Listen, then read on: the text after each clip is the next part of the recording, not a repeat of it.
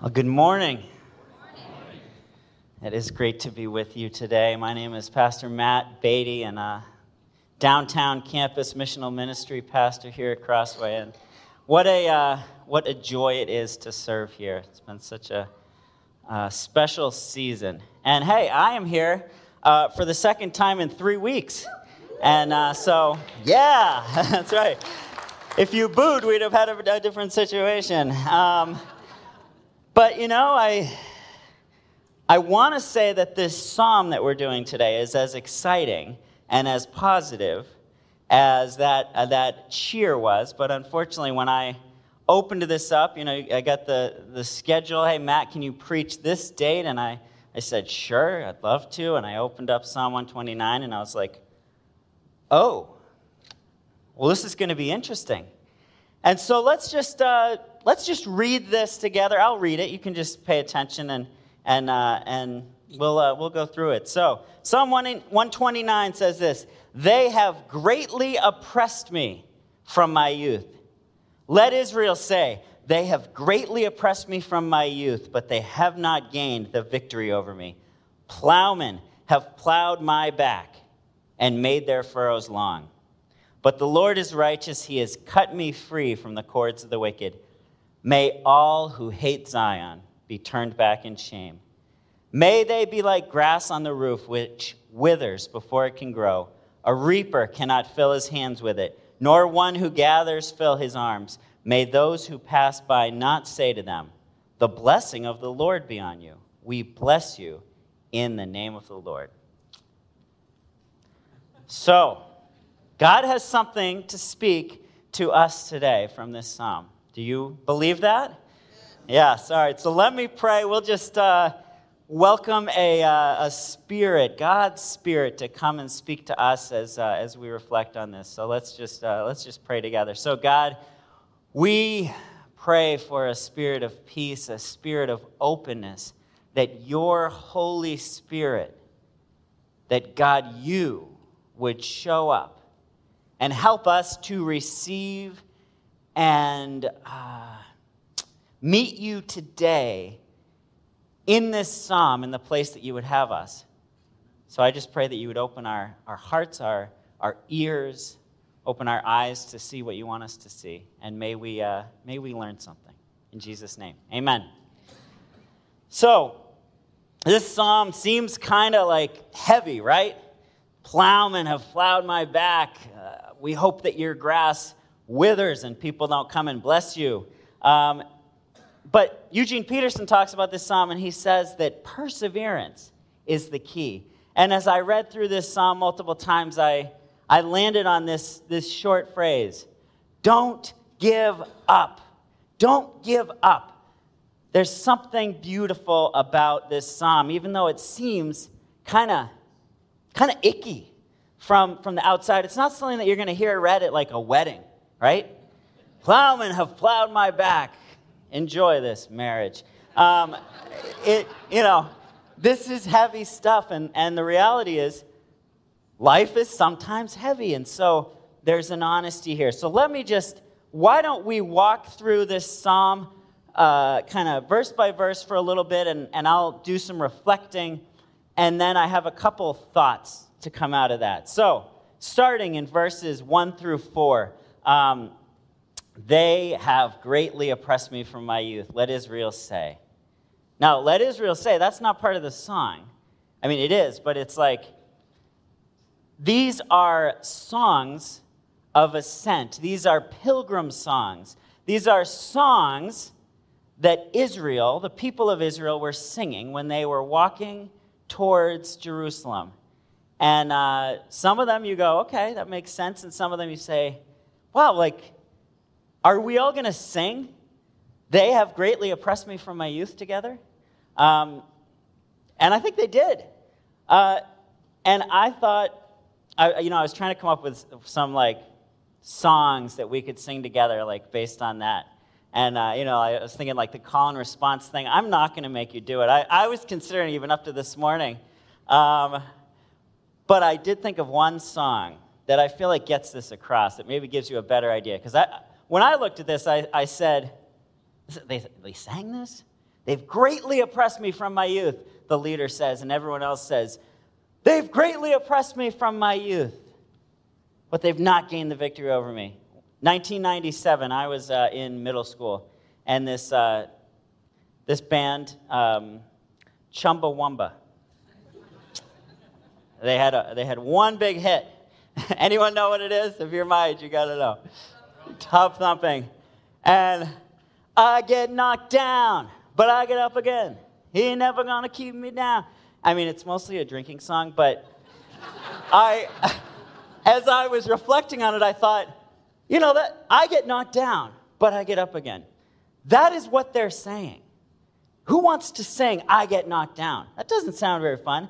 But when you actually start listening sometimes to the music that we sing, you say, oh, there's, there's hardship, and then there's a bit of like perseverance. And so I almost imagine that as, as the people are saying, ah, I get not, they've greatly oppressed me from my youth, but they have not gained the victory over me. Right? To God be the glory. But then it goes on plowmen have plowed my back and made their furrows long. This is not some like, I pushed someone over in a bar and now we're going to sing about it kind of a thing. This is like, this is hard stuff. This is stuff where you say, wow, like they have gently oppressed me from my. No, they've greatly oppressed me from my youth. This oppression was great, it was deep. Plowmen have plowed my back. That doesn't sound very fun. And yet, verse 4 But the Lord is righteous. He has cut me free from the cords of the wicked. Again, God's faithfulness in the people's challenge. And then we get to verse 5, and this is uh, where things start getting interesting. I consider this kind of the, the turning point of the psalm where we need to pull things apart a little bit more. And it says, May all who hate Zion be turned back in shame. So we can understand this a couple different ways. May all who hate Israel, uh, may, may all who hate peace, may all, but may all who hate Zion be turned back in shame. People have treated me poorly. This isn't reflective of God's way. May they be turned back in shame. Okay, so we're, we're moving through that. And then verses 6 to 8 May they be like grass on the roof, which withers before it can grow. A reaper cannot fill his hands with it, nor one who get, gathers fill his arms. May those who pass by not say to them, The blessing of the Lord be on you. We bless you in the name of the Lord. It's kind of bitter, right? There's this sense of like, the anger that I feel, it's not a shallow anger, it's a deep anger. And so think about this idea of saying, May all who hate Zion be turned back in shame. May all who hate the way of the Lord be stopped. There's something important here. It's that the psalmist is, is honest. Not only is the psalmist on, honest about these hard things have happened to me, but there's also an honesty that says, these things are wrong.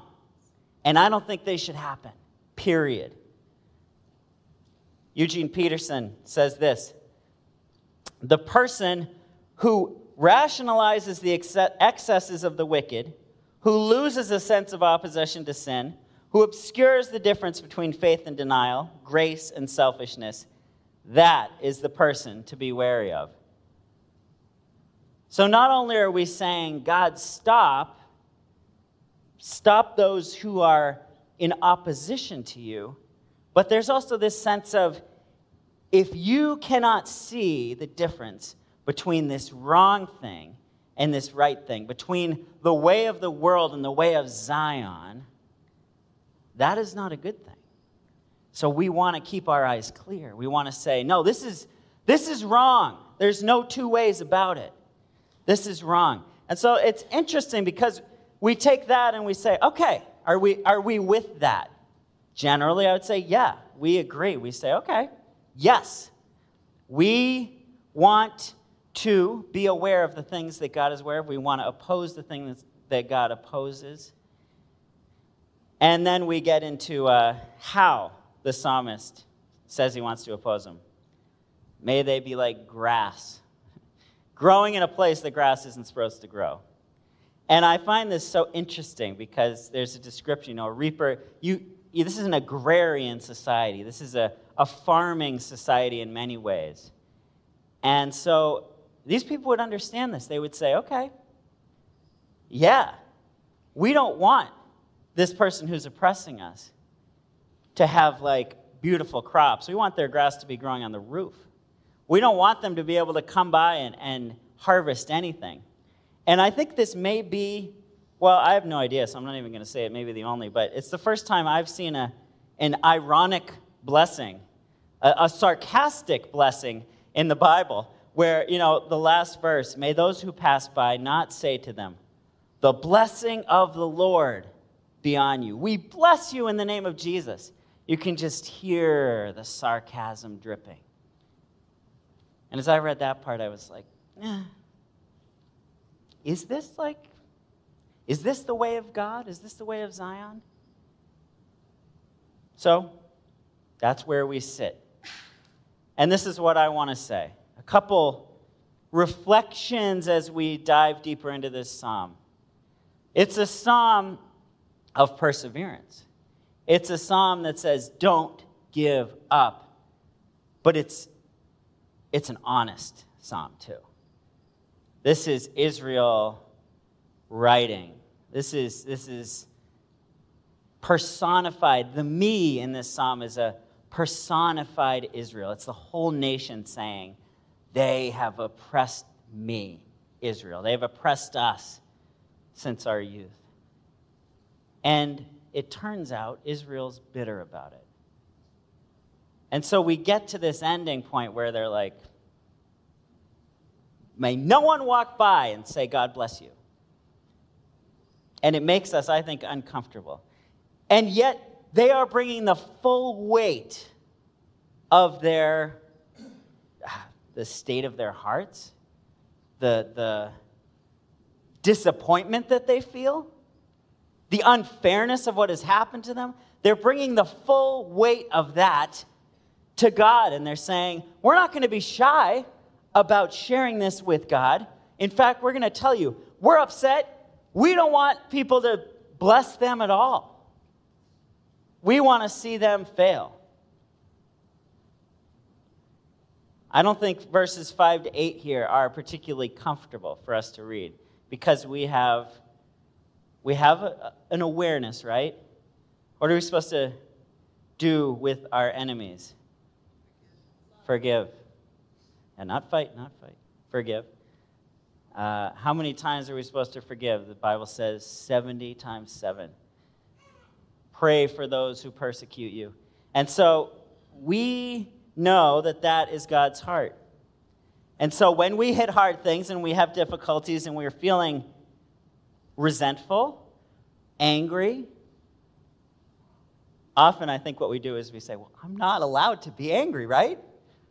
Because God says I have to forgive this person. God says I have to forgive them. Unending. 70 times 7 means essentially forever. There is no end to God's forgiveness. And yet, in this psalm, we have this beautiful realization of I am not God. I'm not perfect. And all I do when I hide that stuff and bury it is it keeps it in longer, really. So Israel says, All right, God, we're going to give this straight to you in all of our honesty, with all the, the words that we feel, and it's going to be uncomfortable and messy and yucky. And yet, this is the way to finding freedom here. Eugene Peterson again, he says this Our yelling, if we can get that up there, yeah, our yelling, though not all of it, means we care about something. We care about God. We care about the ways of the kingdom. We care about morality, about justice, about righteousness. Our yelling, keep in mind, though not all of it, means we care. It means we haven't gone numb to the, the issues in the world. And so, what's happening here? Israel is saying, I see this and I'm not okay with it, God. So, we, we can learn something from that. And I touched on this earlier, but what is it that we're talking about? We're talking about not like, not shallow oppression, not shallow pain, not something that, that the people are like, yeah, you know, they cut me off in traffic and your donkey went in front of mine. That wasn't okay. They're like, you have greatly oppressed me. My entire life, you have greatly oppressed me.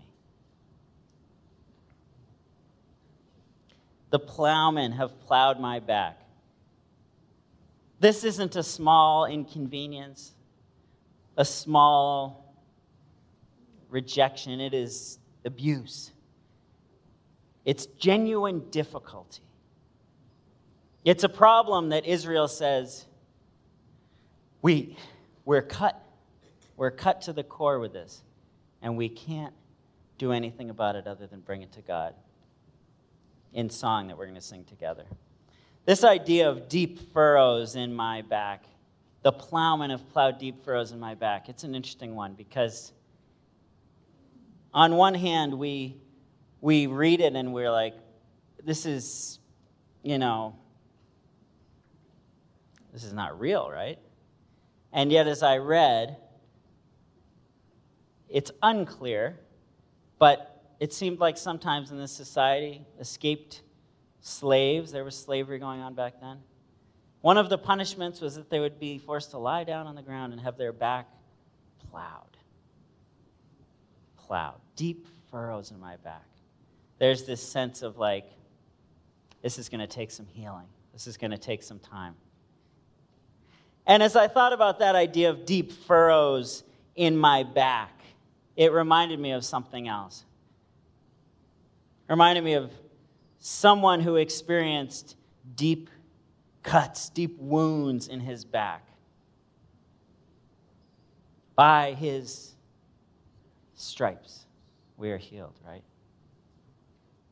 When Jesus went to the cross, before he went to the cross, he was tortured.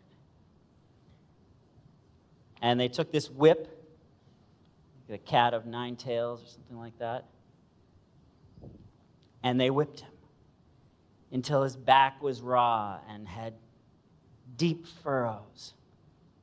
There's this sense of kind of a, a, sense of looking forward, a prophetic sense in this that not only has Israel suffered these deep wounds, but Jesus will as well. But what happens? By his stripes, we are healed. By his stripes we are healed. And so, as I read this psalm, and especially as I read the end, what is it that we see in the end? There's a deep anger and frustration there. And I think what's being communicated is God, we see this thing, and apparently you don't care about it. We see this injustice, and where are you? Have you showed up? We don't see you.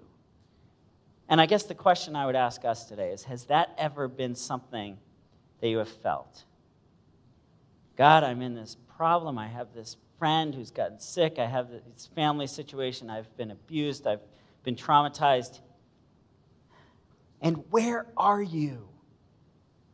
And there's plenty of people who I've talked to who very naturally say, he doesn't care. And that's why I can't believe in that God. You know, what's the biggest question, the biggest struggle sometimes with faith? Why do bad things happen to good people? How come, God, you are far from this? I think we are tempted sometimes to believe that God is removed, that God doesn't care, that God's like, you guys are really hurting each other down there. And yeah. And yet, as I think about it, not only those deep furrows, those those stripes in Christ's back and the fact that Jesus came to this earth, I started going through Scripture and thinking about all the times that I think God was looking and probably deeply hurt, deeply frustrated, deeply upset with the wickedness. And I thought, if we think we're tired of it, imagine how God feels. Think about the garden. God creates the world, He puts Adam and Eve in charge, and He says, Go and, uh, go and name animals. Tommy talked about this last week. Go have fun, you know. This is, this is Eden. This is perfection. This is life whole. And they do what? They eat from the tree that they're not supposed to eat from. And then the fall happens. And they hide. They say, Well, I can't show myself to God. God must have been so frustrated. Think about the flood. Evil had gotten so rampant that God said to, to Noah, Build an ark, because I'm done with this world. And he flooded the entire world. That's a, that's a pretty deep level of frustration. And he committed never to do it again. Joseph thought about the story of Joseph and his brothers.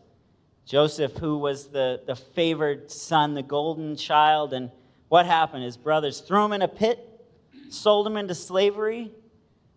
He was maltreated. He ended up getting accused, you know, of, of adultery. He was thrown in jail. And then his brothers show up when Israel has a famine and Egypt doesn't. And God says, Well, what you intended for evil, all this time I intended for good. Do you think God was frustrated, though, by that? By that wickedness that his brothers had? I thought about Israel and King Saul, Israel's first king. And, and essentially, God says, Am I enough for you? And Israel says, No, we want a king. Give us a king. And God says, Okay, I'll give you a king. I'll give you the king you want. But it's not going to be the king you need. That must have been frustrating. Of course, David came in, a broken man, a man after God's own heart. Think about all of the exiles that, that happened, all the times that Israel was routed because of their unfaithfulness to God. Do you think God was frustrated? He must have been. And then lastly, this isn't the end, but it's the last that I want to mention.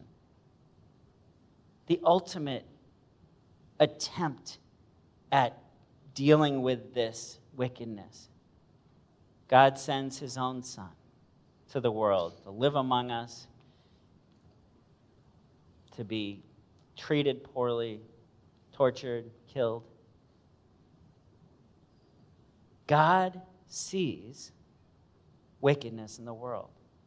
God sees the people who are greatly oppressing Israel from their youth.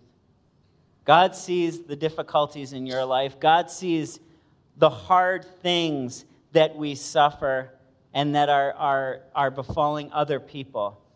And He cares. I think He cares even deeper than we care. Sometimes when I'm feeling fear or anxiety for for my, my daughters, I have a, a 10 and, and 7 year old. And, you know, having kids is, is terrifying because you realize that you can't control the world, right? And that's probably good. But sometimes I have to remind myself God loves her even more than I do, somehow. So God cares. God cares. And yet the psalmist this is where I think we have to take this psalm and, and parse it a little. Be careful. Because what the psalmist does in the end, it's, it's this cursing. I think it's honest. And, and my hope is that it's a place to camp out for a little bit. But it is not a place where God wants us to stay, to put down roots, to say, you know what? I am going to live in this bitterness. I am going to live in this place of cursing those enemies. And so I think God says, Look, I get it. And by my stripes, you are healed, you're free. But maybe for a little season, you need to experience that grief, that upset, and you need to give it to me. So there's honesty. But I think we need to take a partial lesson from it and we need to say, okay, I need to be honest with God. And I need to remember that what God has done has brought freedom and forgiveness for all. And so, what is the difference between God's anger? What is the response of God's anger? With all those stories through Scripture that I just talked about versus our anger. Where does the psalmist go off from where God is? Because the psalmist is, is human. I think he goes off with his judgment, with his vindictiveness. I'm going to get you back. I want to see you get yours. Godly anger is different. It's for the purpose of repentance, it's for good, it's for life. But I think the psalmist goes to something uncomfortable. He goes to contempt. And uh, there's this quote genuine contempt. And hear this genuine contempt is the unsullied conviction of the worthlessness of another. So if we are not careful, that godly anger that says, no, that's wrong and I need to oppose it, it can trip into something that says, I oppose you because you're worthless. And I'll be honest with you, that lies in my heart. It lies in all of our hearts, that opportunity, that possibility to say, I, I don't just like oppose this bad thing you're doing, but I oppose you. And that's when we have to remember that God sent his only son to suffer and die for that person as well as for me and my contempt, right? We have to say, okay, I still need help with this. When Jesus was on the cross, did he have contempt for anyone? No. What was his response? You remember? Father, forgive them, for they know not what they do. Only God can do that kind of work, right? I'm not telling you to go and feel like you can't be honest, because that's what we trip into. Only God can do that work. But that is the work. When we're camping out in contempt and bitterness, it robs us of joy. And as Peterson says, this is a psalm about perseverance, persevering, running the race, saying, No, I'm not going to give up. I'm going to follow you, God, because you, Zion, is the way of life, and I don't want the way of death. And so I want to oppose the way of death, but I don't want to fall into the way of death as I oppose it. Jesus had compassion on people like sheep without a shepherd. There's a beautiful story uh, where, where Jesus, I mean, it's sad, but you get this picture of who he is, who he was. Jesus finds out that his cousin John the Baptist had been killed, had been beheaded. And, and it's just sense of like his deep, deep sorrow. And it says he withdrew. He needed time to grieve. And the people were like, no, no, no, we need you, so we're going to follow you. And what did he do? He, he, didn't have contempt on them, he didn't turn them away. He, he had compassion on them, he healed them, he taught them. But that same Jesus, he wasn't soft. What did he do when he came into the temple that last week? I'm sure it ticked off the Pharisees and the religious elite. He, he flipped the, the, the tables. He flipped the tables because he said, This, You've made my house a den of robbers. I'm not suggesting you go flip tables, by the way, but Jesus had a clear idea of the way of God and the way of the world, and he said, I'm going to choose this all the time. What did Jesus do when he talked to people, when he opposed sin? I don't think he was ever out to shame people. I'll put it that way. I think his way of asking questions was shining a light on people's motives so often. One of my favorite contrasts in Scripture is, uh, is the story of blind Bartimaeus. And uh, when, when Jesus, you know, is this blind guy, he's, he's crying out, Son of David, have mercy on me. And Jesus stops and he says, Bring, bring him over here. He comes over, he says, What do you want me to do for you? Lord, I want to have my sight restored. And Jesus heals him. Immediately, corresponding to that, right next to it in Scripture, we have the, uh, the sons of thunder, two of his, uh, his disciples, John and uh, Andrew, I think. Um, and they say, Lord, we're going to ask you a question. Do, tell us right now that you'll give us exactly what we want. Have your kids ever done that to you? And, and he says, What do you want me to do for you? The exact same words he says to blind Bartimaeus. And they say, We want to sit at your right and left when you come near glory. He says, Oh, that's. That's not for me to give you that thing. Jesus' questions revealed people's hearts. But Jesus opposed sin. And we are called to oppose sin too. You know, there's this phrase that uh, a friend of mine uses, and uh, it is this don't go flat. And I want to talk to you about this. So, you know, I'm, I'm 40 now, but at one point I was a very young man. And a lot of young men, just be honest here, tend to have anger issues. And um, you can come talk to me later if you disagree, that's fine. But I felt like I kind of had an anger problem and I would get frustrated. And I'm not very good at hiding how I feel. Um, and so it was causing me trouble. I was an executive pastor, and um, and I had this leadership coach, and she was basically just like, You've got to stop getting so angry. So I tried. I really tried. And eventually, uh, my friend uh, and I were talking, and, and she, she said, You know, I think you've worked very hard not to get angry.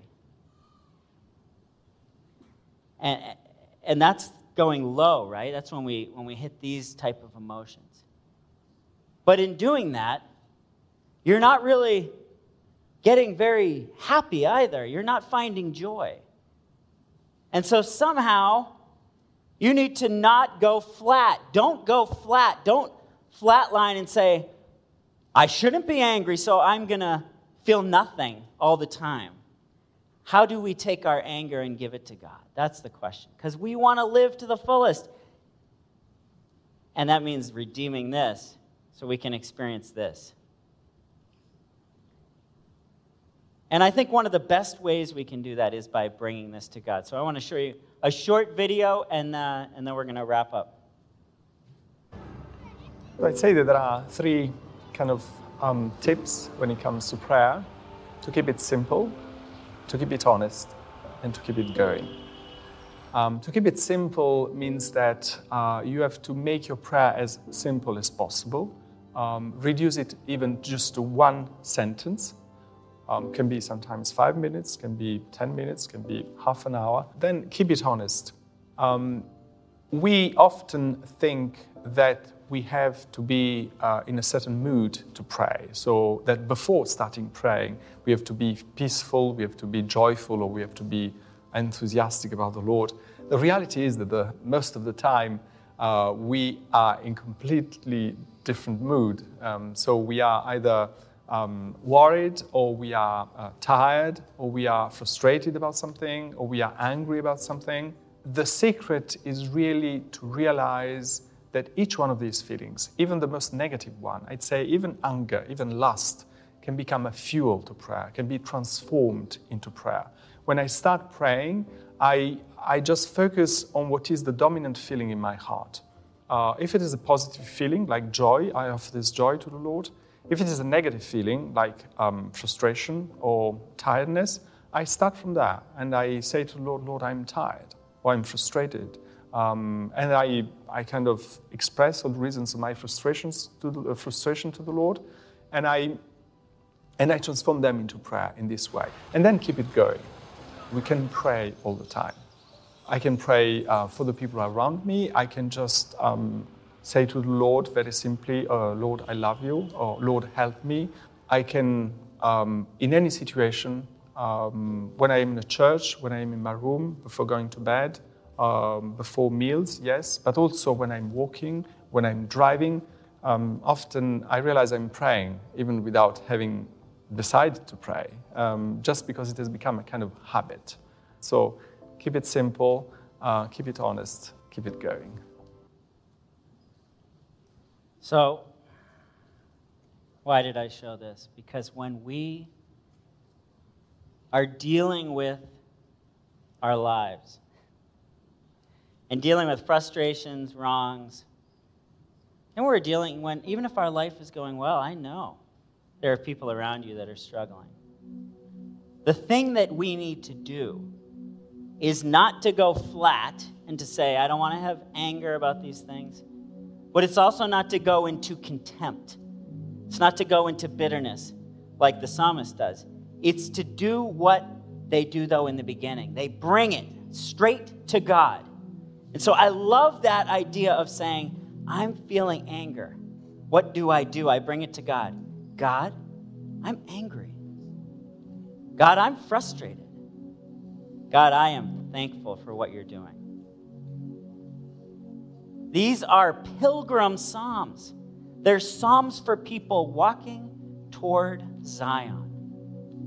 And as we are walking toward God, walking toward Zion, which we are, we're walking toward God in this life.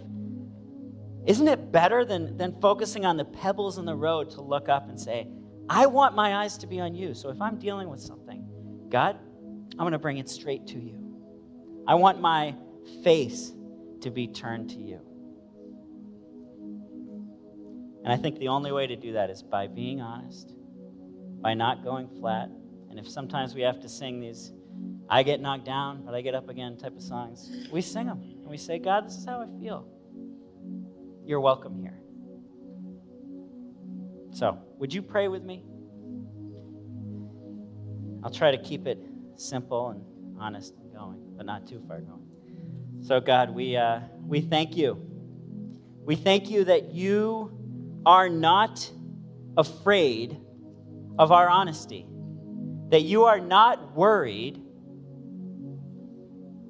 when we feel upset, when we are imperfect, when we are human. We thank you, God, for your love, for your redeeming love through Jesus. We thank you that Jesus, though he was God and is God, chose to come into this world to live as a human to be insulted, to get deep furrows in his back, to be put on a cross, killed, and that in that he defeated death forever, and that we are invited into life, into the way of Zion. So I pray that the way of life, your way, God, would be ever present before us. And may we know that you call us to approach you with honesty, to boldly approach your throne of grace to receive mercy, our day of need. We praise you, we thank you, we love you. In Jesus' name, amen.